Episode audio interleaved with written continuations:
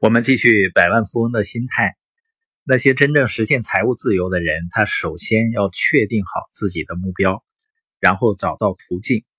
他们会在纸上写下自己要达成的目标，同时呢，也会写下自己愿意付出的代价。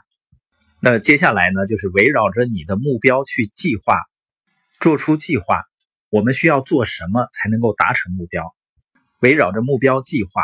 然后按着计划去行动。这里的关键呢，一旦你定下达成的目标的日期，就要立刻开始行动。人们说，种一个苹果树最好的时间是十年前，第二个最好的时间就是现在，没有比现在更好的时间了。不管你年龄有多大，你都不可能更年轻了。不要等着更好的时候或者更好的条件，没有比现在更好的时间了。但是很多人呢，仍然有了目标以后会拖延。你真的以为你还能再活五百年吗？我定下目标以后呢，会每天去看目标，会想象目标达成以后的场景。当你有意识的想象自己已经拥有你所期望的财富的时候，就能让潜意识去帮助你。实际哪怕你已经取得了很多的成绩或者成就。你仍然有着巨大的潜力，就像巴菲特，他百分之九十九的财富是他五十岁以后才赚到的。当然呢，想象你拥有财富，并不表示你可以像获得这些钱那样消费，而是去设想你已经拥有它们，这样的画面可以投射到你强大的潜意识中，在内心升起你一定会实现目标的信心和念头。耶格先生的一个朋友呢？告诉他怎么从一个新兵晋升为美国高级军官的。他的这个朋友为了继续深造和开阔视野，加入了军队。在完成基本训练以后，这个年轻的士兵呢就被派往军校，和所有不同级别的军官一起参加同样的课程。没多久，他的朋友就明白了级别不同意味着什么。他决心成为一名军官。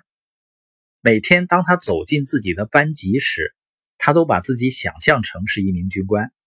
他在头脑中不停地演练着作为军官在各种情形下应该有的行为。即便他当时只是一名二等兵，他也以自己为荣，穿着得体，严以律己，遵守军纪。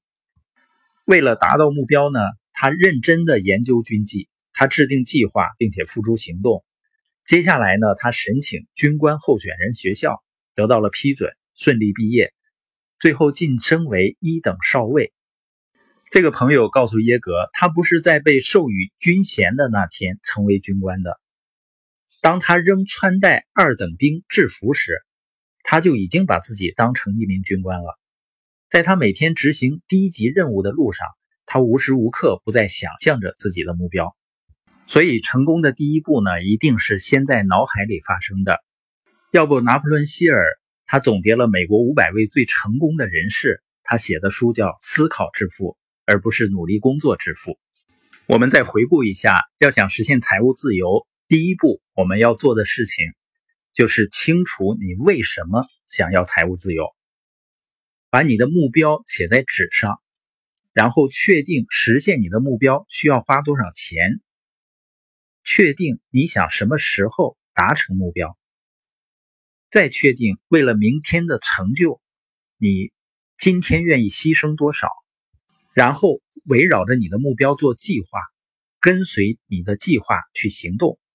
每天看目标的时候呢，要设想你已经完成目标，